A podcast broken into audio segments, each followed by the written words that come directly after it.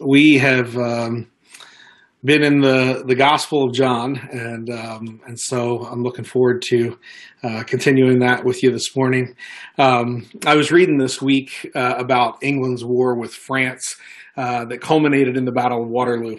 Uh, I don't know if any of you are history buffs. I'm not a uh, a big uh, history reader, but I love stories with um, kind of unexpected endings, and um, and so uh, during the the war with Napoleon Bonaparte, uh, the people of London were anxiously waiting for news of of the battle that was going on in Europe. And on one occasion, a British admiral uh, attempted to convey news uh, of a victory by uh, the Duke of Wellington uh, during his Peninsula campaign, and he was using a semaphore system, which is they would use long poles and like a scaffolding, and they would position them in different ways to to communicate letters, and sometimes they would use lights and different things. And so, um, as they were transmitting this message from a distance across the water, um, they they saw the first word Wellington, and uh, and then the next word followed defeated, and then a fog rolled in, and and that was all the message that they had. And so uh, it was just hours uh, later that all of London had heard Wellington defeated, and and there was uh, this this sense of of uh, brokenness and fear and anxiety and despair as as people began to to hear this message. But then several hours later, the fog cleared, and they could see the scaffolding, and they could see the rest of the message, and the rest of the message said, "The enemy." Wellington defeated the enemy. And um, imagine the relief and the celebration that went through all of London as people began to understand. Um, they they had thought that they were getting super bad news, but what they were really getting was great news, and it changed everything. And as quick as that despair took over London, the celebrations took over with this new message. It, as I read it, I couldn't help but remember when Tanya and I um, uh, were were first starting to to talk about dating. Uh, I had sat down with her and I said, "Look, I I want to date you, um, but uh, I'm just going to be honest with you. Uh, at 25 years old, um, uh, if if you don't see this going someplace, if you don't see this heading towards marriage, like I know you're only in your second year of college, but if if this isn't heading that direction and you just want to be friends, I got enough friends, um, and so uh, with that kind of tact, it's no wonder that um, it took her like a whole week to come back to talk to me. Um, and when she talked, to, uh, began to talk to me, there was no smile on her face, and um, and she looked like she was really concentrating on what she was going to say, and she was t- telling everything in a past tense. You know, you have been a really good friend, and we have had a lot of really good times and I have enjoyed getting to know you. And my heart dropped in my stomach and I thought, this is it. This is where she says, it's over. I, I don't want the same things you want. You want to head towards marriage. I don't want that. Um, and, and it was like, my heart broke. I knew the words were coming. The shoe was going to drop and she was going to say, but. And as soon as she said, but, then everything was over. And I, I could feel my face turning red and I could, and all I could think was like, I am not going to respond emotionally in front of her. I'm going to get away from here as quick as I can. And so then I was super surprised when she said, "So I want to take the next step." And I was like, "I don't I don't know what that means." I could my my brain could not process that because I had already gone to she's breaking up with me. And instead she I, I said, what, what do you mean the next step?" She goes, well, of course, I, I, I want to start dating, and and I was like, Are, dating me, um, and uh, the, all of a sudden it was like um, those of you who grew up with the wide world of sports. I don't know if you ever remember Jim McKay talking about um, the agony of defeat, and you see the skier, and he's falling down the hill, and he's like skis are going everywhere, and and then you see a motorcycle crash, and he talks about the thrill of victory, and people are cheering, and a guy takes a, a dumbbell and throws it up over his head. And it, like, I felt like I had just done that. I had gone from the agony of defeat to the thrill of victory. And suddenly the sun was out and it had just been dark a minute ago. And, and I think that like when, when we think about this story of, of these people in London, they, they got the, the good news after getting the really bad news about, you know, the way that, that I experienced that. I think probably we've, we've all had that at some point, right? We, we walk into H&R Block thinking I'm going to owe a whole bunch of money. And then I'm getting a refund, right? Um, we see the lights in our rearview mirror and we think, oh man, I know I'm speeding. And we pull over, but the cop goes flying past us and gets the guy in front of us. Um, there's the, those times when when we are in the office and somebody says the boss wants to see you. And you think oh man i have seen the reductions in force. This can't be good. And you walk in and he says hey we've had a lot of turmoil um, and that's why we need you to step up into leadership and we're going to promote you. The, when when the agony of defeat suddenly becomes the thrill of victory we we find ourselves it's so much better because it was so unexpected. We we just can't imagine that. Well, we're going to be in John chapter 20 today. And in John chapter 20, it tells one of those stories. It tells one of those stories of people who are completely despondent and they are grieving because their friend has been murdered. And and they are literally hiding in fear because they think that the people who killed their friend are going to come kill them. And they are feeling many of the same things those Londoners felt as they heard the words Wellington's defeated, right? Um, we've been in the Gospel of John, and John gives us nine signs, um, and these signs are are things that Jesus did where he does something absolutely impossible, and then he takes it to the next level. He doesn't just turn water into wine, but he turns water into wine that's even better than what they started with. It's he, he doesn't just heal a boy, but he heals a boy from a distance. He doesn't just raise a dead man, but he raises a dead man who's been de- in the grave for four days. It's two days later than the, the religious leaders would tell you that, that the soul would stay in the body. And so in each of these instances, he does something absolutely unbelievable and then he takes it to the next level. In each of these instances, he shows us his deity and then he asks us to believe. John chapter 20, where we're going to be today, it, it, says that Jesus did many incredible signs, but these, the ones here in John, and John structured the whole book around these signs, these were written that you might believe in the name of the Son of God, and by believing, you might have life. So John chapter 20 records a sign that all the other signs have been leading up to. John chapter 20 is it it's the definitive sign. In fact, it is the definitive thing that shapes all of Christianity. When when you look at at um, what Paul said about Christianity, he talks about this sign, and he says, "For I deliver to you of first importance. It's the primary thing that Christ died for our sins in accordance with the Scriptures, and he was buried." And that's where the disciples are right now. Jesus has been uh, been buried and they are in fear and they are in hiding and they are in despair. it says, but he was buried and he was raised on the third day in accordance with the scriptures. And then he appeared to Cephas and then the 12. And then he appeared to more than 500 brothers at one time, most of whom are still alive, though some have fallen asleep. And if Christ has not been raised, then our preaching is in vain and your faith is in vain. We are even found to be misrepresenting God because we testified about God that he raised Christ, whom he did not raise, if it's true that the dead are not raised. For the dead are not raised, not even Christ has been raised. And if Christ has not been raised, your faith is futile and you are still in your sins. Paul understood that this sign this is the, the primary thing that all of Christianity is built around. All of Christianity is, is built around this thing. And if this is not true, then Jesus is completely fraudulent. There, there's nothing about him that we should follow. I, I have friends that say, "Hey, I, I, I, believe that, that Jesus was a good moral teacher, but I don't believe that he was the Son of God." And and C.S. Lewis, when he uh, addresses this, he he he says something that I think is worth repeating. He says, "I'm trying here to prevent anyone from saying the really foolish thing that people often say about Jesus. I'm, I'm ready to accept Jesus as a great moral teacher. If, if you don't." Um, uh, I don't accept his claim to be God.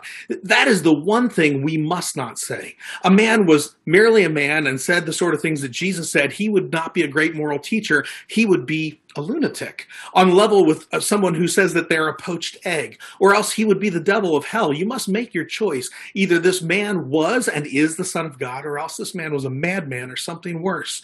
You can shut him up for a fool. You can spit on him and kill him as a demon, and you, you or you can call, fall at his feet and call him Lord and God. But let us not come with any patronizing nonsense about him being a great human teacher. He has not left open that possibility. He did not intend to. So in short, the, the resurrection is the difference between Jesus being a liar or a lunatic or actually being our Lord. And so when we come to John chapter 20, it tells the story of the resurrection. And remember, John has a very specific purpose. He, he wants us to believe in the name of the Son of God and by believing have life. And so he begins um, in, in a way that is, is kind of surprising to us because uh, he, he begins with Mary Magdalene. Mary Magdalene was a, a woman who apparently it had seven demons the gospel tells us. And so here is um, a woman at the tomb who who you would think man that's not somebody that i want to put my trust in. Uh, that's not somebody who i want to believe. And beyond that in in these times women were not allowed to testify in court. So the idea that jesus it starts telling his story of, of the resurrection and it begins with a woman who had demons is really it's it's it's not how somebody would fake this story. It says, Now on the first day of the week, Mary Magdalene came to the tomb early while it was still dark, and she saw that the stone had been not just rolled away. She saw that the stone had been violently removed from the tomb. That's that's the way the, the Greek wording is. And so she ran and she went to Simon Peter and the other disciple, and she makes a, a, wrong assumption. She just jumps to the assumption. And she went to Simon Peter and the one Jesus loved, that's John who's writing this, and said, They've taken the Lord out of the tomb, and we do not know where they've laid him. So Peter went out with the other disciple, and they were going towards the tomb, and both of them were running. The other disciple outran Peter and reached the tomb first. And he stooped in to look and he saw the linen clothes lying there, but he did not go in. We often talk about the empty tomb, but sometimes we don't think about the fact that the tomb wasn't completely empty. There was evidence that Jesus had been there, but there was evidence that he wasn't there anymore. And the the linens, the the expensive linens that are that are covered in this um, uh, these fine spices and oils, is is lying there, and he didn't go in. And We don't know why. We don't know if he was afraid of of of defiling himself because then he would be unclean if he went into the tomb. We we don't know what what his his reason is. We just know that he stopped short and he was looking, but he wouldn't go in. And then Simon Peter came and followed him, and he went into the tomb. And he saw the linen clothes lying there, the face cloth which had been on Jesus' head, not lined with the linen cloths, but folded up in a place by itself. And the other disciple who reached the tomb first also went in and saw and believed. And and you you are, are kind of following this, and you're going, these guys. One goes in and and and sees, but he doesn't know what to make of it. The other one sees and and begins to piece things together and and comes to belief. And for as yet, they did not understand the scripture that he must rise from the dead, and the disciples went back to their homes. But Mary stood weeping outside the tomb, and she wept and looked into the tomb. And so, as we begin in John chapter 20, we understand that the Jesus' resurrection is going to um, put in front of people who are, at, at best, skeptical, um, at worst, completely cynical. Um, he's going to put in front of them the truth that he has risen, and they're going to have to respond to that. And so Jesus rose in part to convince cynics, to convince skeptics. And so Mary is there, and she's outside the tomb. And as she wept, she stood to look inside the tomb. And when she saw t- two angels in white sitting where the body of Jesus had lain, one at the head and one at the feet, and they said, Woman, why are you weeping? And she said, They've taken away my Lord. I don't know where they've laid him. And having said this, she turned around and saw Jesus standing, but she did not know that it was Jesus. And you go, that's interesting. She didn't recognize him. But you know what? That's in keeping with the, what the Bible says about Jesus. It says that, that they, when they scourged Jesus, they beat him beyond recognition. So here's a man she does not recognize. And Jesus said to her, Woman, why are you weeping? And whom are you seeking? And supposing him to be the gardener, she said, Sir, if you have carried him away, tell him where you have laid him, and I will take him away. And Jesus said to her, Mary. And she turned and said in Aramaic, Rabboni, which means teacher. She, she, in hearing her name on his lips, she understood who he was. And she responded, Teacher. She, she immediately understood. And Jesus said, Do not cling to me for I have not yet ascended to the Father. This is uh, sometimes a misunderstood phrase. When when you read that, it's like, is there some weird thing about the ascension that's going to make Jesus different? Um, it's not like that. It's it's as simple as this. Um, uh, when when Tanya and the boys were living in Michigan, and I was flying in every three weeks to see them, um, uh, on Sundays we would take the kids to church, and Carl was very small, and uh, he knew kind of our pattern. And as soon as he saw the church building, he would start to cry. No! daddy, airplane. Because he knew that as soon as we left church, we were going to drive straight to the airport and I was going to get on an airplane. Jesus is saying, don't cling to me. I'm not going anywhere yet. I will ascend to the Father, but don't try to hold on to me like I'm going someplace. And I think to some degree, he's beginning to redefine what it is that the, the relationship with his disciples is going to be. He doesn't want them to get latched onto his physical presence because he's going to do something better and he's going to send the Spirit. So it says, um, uh, but go to my brothers and say to them, I am ascending to my Father and your Father, to my God and to your God. Then Mary Magdalene went and she announced to the disciples, I have seen the Lord and that he had seen the, said these things to her. So, so here we have um, Jesus who is is rising from the dead to convince cynics, and the cynics are his disciples. It is a, a, woman who misunderstands and thinks his body has been stolen. It is two of his disciples, one who who looks in thinking, I, I don't know what's going on here, and, and, the other who just stands there in wonder and, and, and confusion, trying to wonder what it was that happened. And and I think for John, he pieced together what what Jesus had said earlier in the Gospel of John. Right in John chapter two, he says, "What miraculous sign can I show uh, that I have authority to do this?" And he said, "If you destroy this temple, my body, um, I will raise it up again after three days." And he said, "I lay down my life and and I take it up again. Not only do I, uh, no one takes it from me, but I lay it down of my own accord. Um, I have authority to lay it down, and I have authority to take it up. This command I've received from the Father." And so John is piecing things together, and he he is coming to belief. And and he is understanding that when the, the stone is violently ripped away, it is not um, some half dead guy who's been somehow um, uh, like he feels better now because he's been lying on a cold stone slab for three days.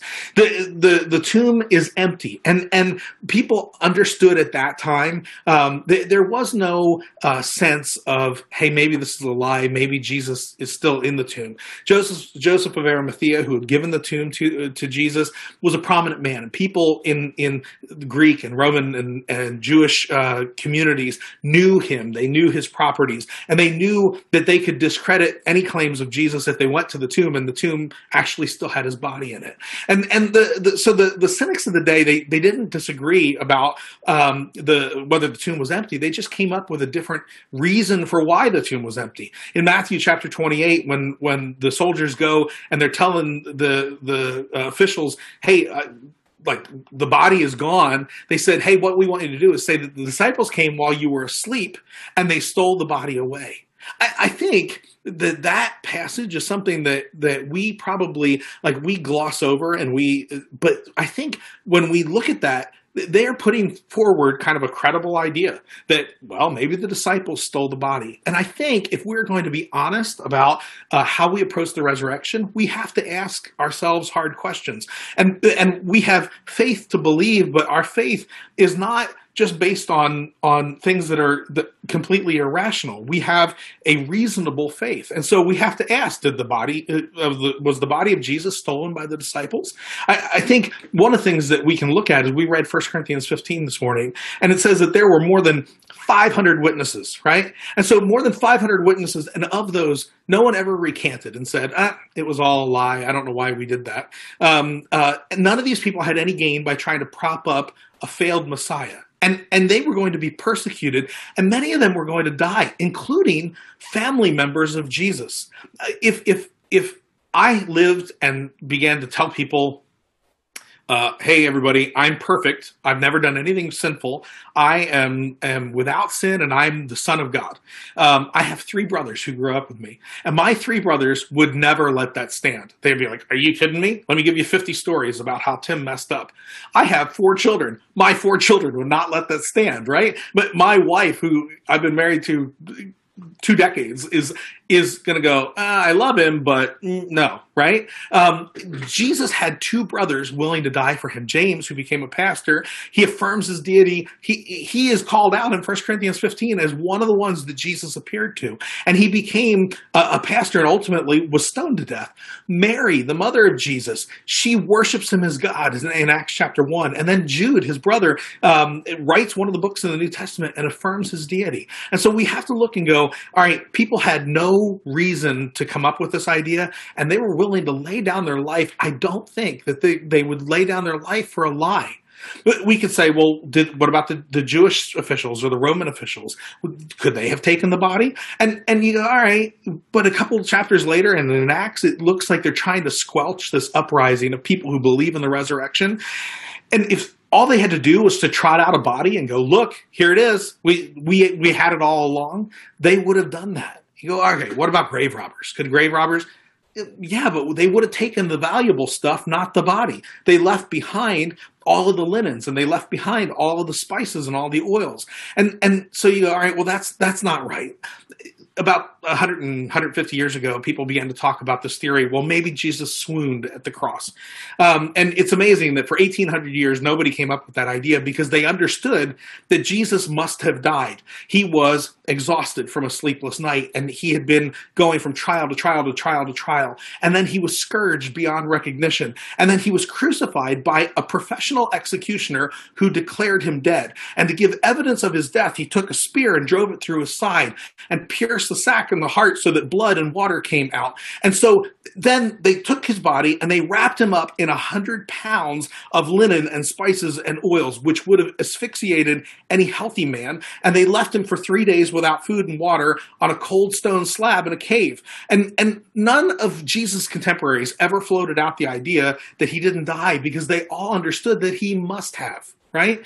It wasn't until 18 centuries later that somebody comes up with this idea. But it's why, after a lifetime of, of scholarly study, N.T. Wright said the only possible uh, reason that early Christianity began and took the shape that it did is it's um, uh, because the tomb really was empty and people really did meet Jesus alive. It's why the, the English jurist um, Sir Edward Clarke he wrote, "As a lawyer, I've made a prolonged study of the evidence uh, for the first Easter day. To me, the evidence is conclusive, and over and over in the High Court, I have secured verdicts on evidence not nearly so compelling."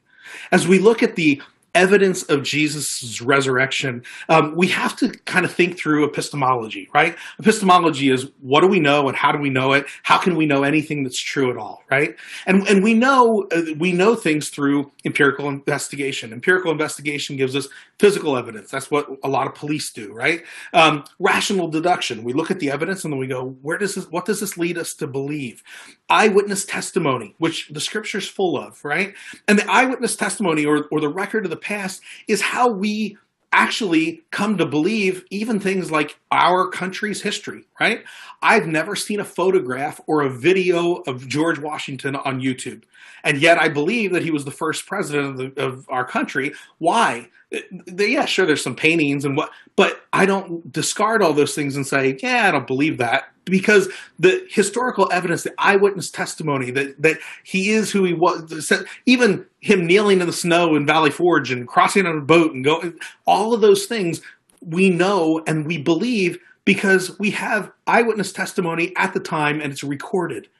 And then there is personal experience. And personal experience, um, often people write off and they, they say, well, that might lead you to some sort of internal truth, um, but it's least objective. But uh, yet, it may be the least objective, but it is certainly the most compelling.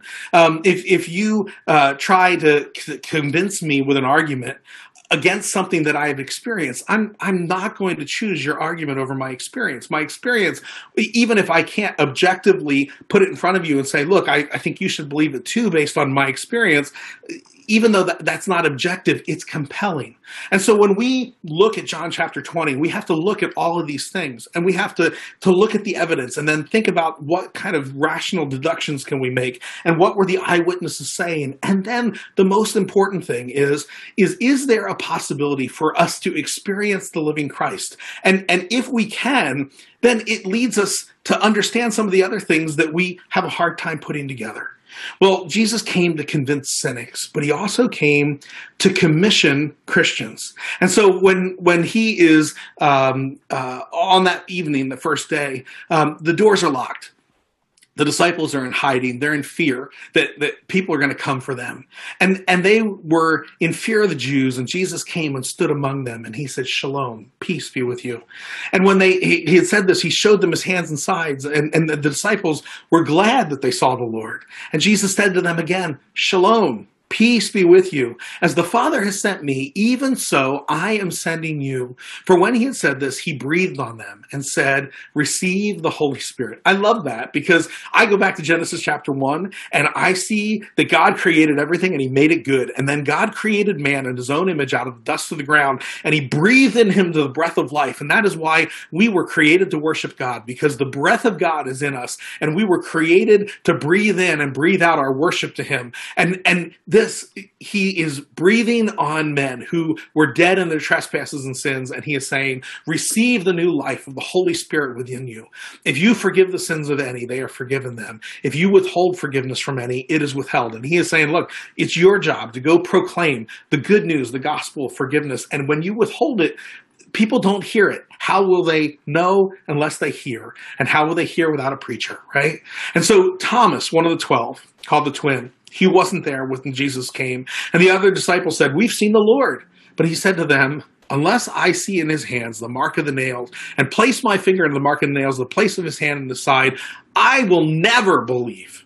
Now, Thomas gets a bad rap through history. We call him Doubting Thomas, right? Last week when we were in, in John chapter 11 and, and Jesus was going to go and raise Lazarus, Thomas is the one that goes, all right, we might as well go with him. Like, we'll just go die with him right? He and and you read that and you go, all right, but there's a healthy amount of skepticism. Why? Because in in human history, how many people have been raised from the dead?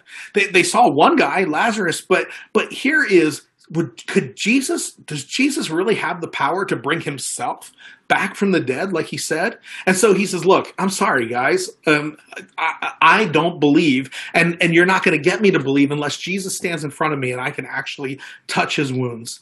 Eight days later his disciples were inside again and thomas is with them. And although the, though the doors were locked jesus came and stood among them and said shalom peace be with you and then he said, Thomas, put your finger here and see my hands. And put out your hand and place it in my side. Do not keep disbelieving. That's that's the it's a, a, a present active. Do not keep disbelieving, but believe. And Thomas answers with it's it's the clearest description of someone ascribing worship and adoration to Jesus as God in all of scriptures. He responded, My Lord like it, it is the Greek translation where, where we would say Yahweh, the name of God, my Lord and my God. He is not swearing, he is making a declaration. I know exactly who you are, and he is falling down to worship. And Jesus said, Have you believed because you've seen me? Blessed are those who have not seen and yet have believed when we look at Jesus' resurrection, we see that he uh, he rose to convince cynics and he rose to commission Christians. And you see all through these stories um, the same cycle over and over again. You see John, and he is misunderstanding, right? He stays outside the the, the tomb and he won't go in. But then it, the, he moves from from misunderstanding to mental assent, and and you see um, that that when he is standing outside, it says that he looked inside, and the the Greek word basically means just he observed. Uh, Peter, who ran in, the word that when it says that he saw, it's the word we get um, the word theory from. He theorized. He he couldn't understand. He couldn't comprehend what was going on, and he, he was just kind of in wonder. I I don't I don't know what happened. But then it says that, that John came in and that he saw and he believed. He comprehended, he understood, he remembered what Jesus had said, and he came to believe. Peter is, is misunderstanding, right? He, he views the tomb and he leaves unbelieving. And then mental assent comes when Jesus stands in his presence and and Jesus puts him on mission and says, if you offer forgiveness, then forgiveness will be for will be given and if you don't offer it, then people aren't going to receive it. With Mary, she's misunderstanding. They stole the body. And then she comes to mental assent. Rabboni. And then there's mission. Go to my brothers and tell them right? The disciples are misunderstanding. They're locked in a, room in fear. And and and Jesus comes to them and says, "Peace be with you." And he says it twice. And and they are overjoyed to see him. And you see mental assent, right? And when he says peace, he's, "Hey, peace, be confident in, in your redemption. Come to me, you who are weary and, and heavy laden, I will give you rest." He says, "Peace, be confident in your mission and, and take my yoke upon you for um, uh, and learn of me. I am gentle and, and humble in heart, and you will find rest for your souls." And so you see this call of peace, and the other gospels kind of fill in some of those pieces And then he says, I'm putting you on mission. As I was sent, I'm sending you. And, and you are going to offer forgiveness like I offer forgiveness. And then you got Thomas. Thomas is misunderstanding. And he's saying, Unless I touch the wounds, I'll never believe. And Jesus shows up and says, Put your fingers here. And Thomas moves to mental assent. And he, he, I love the fact that, that Thomas uh, forces Jesus to let him touch him because there was a, a, a Gnostic heresy called Docetism that that uh, rose up that said Jesus was just a spirit. There was nothing physical about him. Um, John kind of blows that whole thing up, right? Because here's Thomas, he's touching him, and a chapter later, they're going to eat fish together. Jesus is clearly not just some sort of ghost. And so Jesus puts him on mission, and he says, um, uh, when, when, when Thomas responds, he says, My Lord and my God. And it's not just a, a, proclamation of his devotion, but it's a proclamation of his commitment. And he's saying, I am your servant. I am at your disposal. I am here to do your will. If, if you look at each one of these things, one of the things that you notice that's missing is a commitment level that does not include mission. It's because commitment is mission. You can't be a committed Christian and not be a missional Christian. When you look just a couple chapters later, you get into the book of Acts. The book of Acts describes um, uh, the the first church, and they they talk about um, uh, what it was that Jesus did, and it says, "Men of Israel." This is this is um, Peter preaching. He says, "Men of Israel, hear these words: Jesus of Nazareth, a man attested to you by God with mighty works and wonders and signs that God did through him in your midst, as you yourselves know." This Jesus, delivered up according to the definite plan and foreknowledge of God, you crucified and you killed by the hands of lawless men. But God has raised him up, loosing the pangs of death because it was not possible for him to be held by it. This Jesus God raised up, and of that we are all witnesses. Being therefore exalted at the right hand of God and having received from the Father the promise of the Holy Spirit, he has poured out this that you yourselves are seeing and hearing.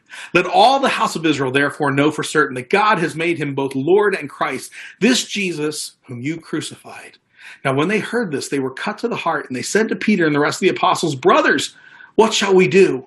And Peter said, Repent, return, return to a covenant relationship with God, you Jewish people. Be baptized, make a public declaration, and, and be on mission immediately by telling your story and saying, I believe you are evangelizing with your very testimony be baptized, every one of you, in the name of Jesus Christ for the forgiveness of your sins, and you will receive the gift of the Holy Spirit. For the promises for you and your children, and for all who are far off, and everyone the Lord our God calls to himself. So those who received his word were baptized, and they were added that day about 3,000 souls, and they devoted themselves to the apostles' teaching and to fellowship, and to the breaking of bread and to prayers, and all came upon every soul, and many wonders and signs were being done through the apostles. And all who believed were together and had all things in common, and they were selling their possessions and belongings and distributing the proceeds to the poor, all as any had need. When you read that, you read a group of people who they came to faith, and when they came to faith, they came to mission.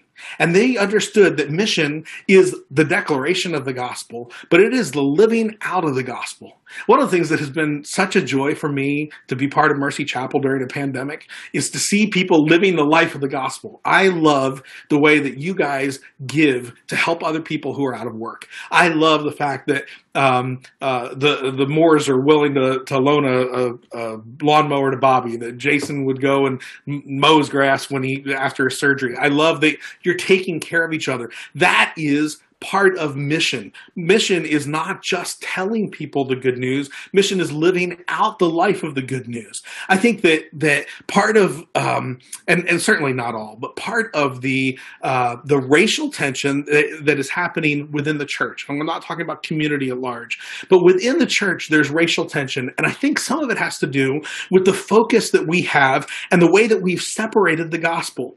White evangelical churches tend to talk about the gospel in terms of its truth, in terms of orthodoxy, and that's good. And they talk about the, taking the gospel message on mission as as like that evangelism piece as being the thing that makes mission mission. That's true. The black evangelical church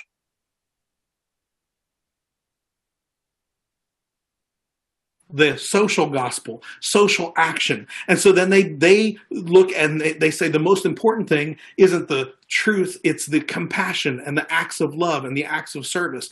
And what we need to understand is that the gospel is not split into two parts. There are not two gospels, the truth of the gospel and the social gospel. There is one gospel. And that gospel is the good news that Jesus died and rose and the response of his people in love and compassion and acts of service. And by speaking the gospel, we get to tell people what they can expect to see in compassion by practicing compassion, we get to, to show people what the life of the God, gospel looks like because the truth has transformed our hearts. The two things are inseparable. And when we separate them, we end up with division and dissension. And those things should not be. We need to understand that there is a gospel. And that, that gospel, when we accept it, puts us on mission. And we get baptized to tell with people what it is that we have come to believe. And then we begin to live out and we begin to live in community and we begin to live sacrificially and we begin to share the life of the gospel that provides provides the platform for us to speak the gospel into people's hearts and minds. So Jesus rose to convince cynics, and Jesus rose to commission Christians. If, if you're a, a skeptic and you are unconvinced, um, it's okay the the guys who walked with Jesus, uh, they were skeptics, right? They didn't believe until Jesus showed up right in front of them. Even though they had lived with him, they had watched his life, they had heard his teaching, they had watched him do miracles. I mean, there's seven miracles before this one that John talks about, and they still had a hard time believing. If if you are in that place, it's okay. We would love to be involved in talking you through kind of your process of how you how you look at these things. And and I think it's important that you look at all the different ways that you can know. You look at the empirical uh, investigation side and go, all right, what's the physical evidence? There were 500 people that, that saw Jesus.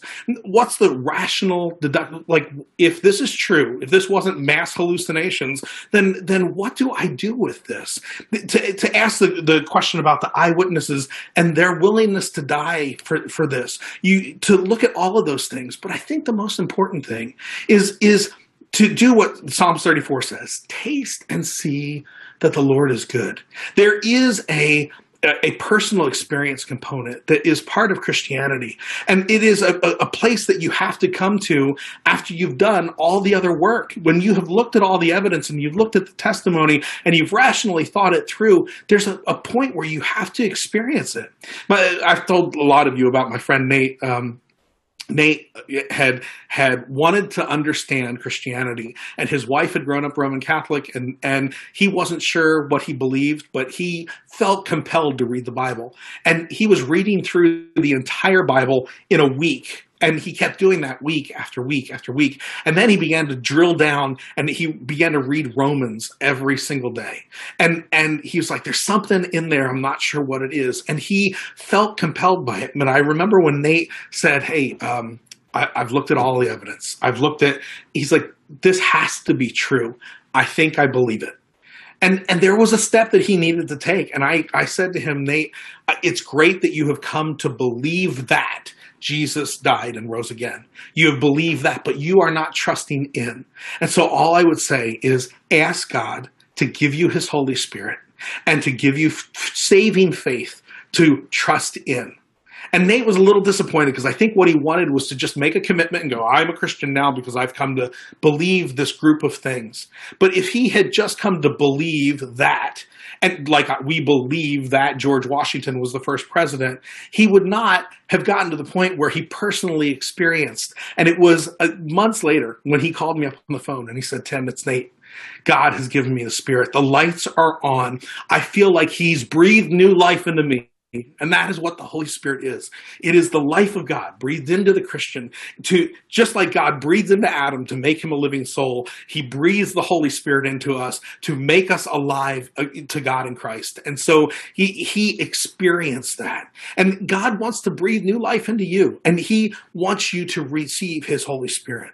Romans chapter 4 says this Jesus, our Lord, was delivered up for our trespasses and raised to life for our justification. Therefore, we have peace with God because God's love has been poured out into our hearts through the Holy Spirit that He has given us. If you have not crossed the line of faith, ask God to give you His Holy Spirit. If you're a Christian and you have crossed the line of faith, but you are not living on mission, that is, you are not sharing the truth of the gospel and you are not sharing the life of the gospel, then you need to have a moment like Thomas did, where you see the risen Christ for who he is and you can't help but say, My Lord and my God, I can confess that who you are and I submit to everything you want me to do. And so if you are a Christian and you're not living missionally, then you need to evaluate both your life and your actions and your words and just ask, how will I make these things a tool for the gospel of Jesus Christ? And begin looking for opportunities to live it out and to lay it out.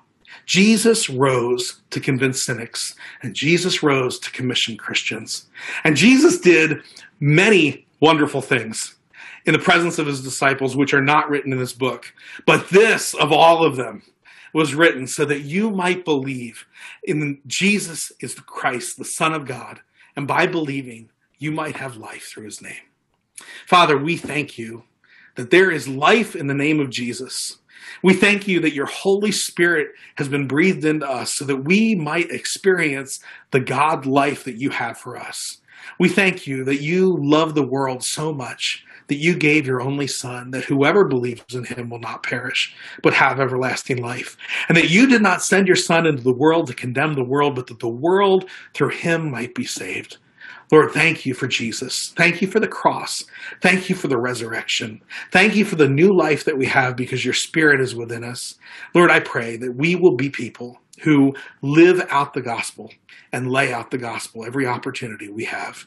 Lord, make us a people on mission. Make us a gospel people on gospel mission and gospel community for your glory and your honor and your praise.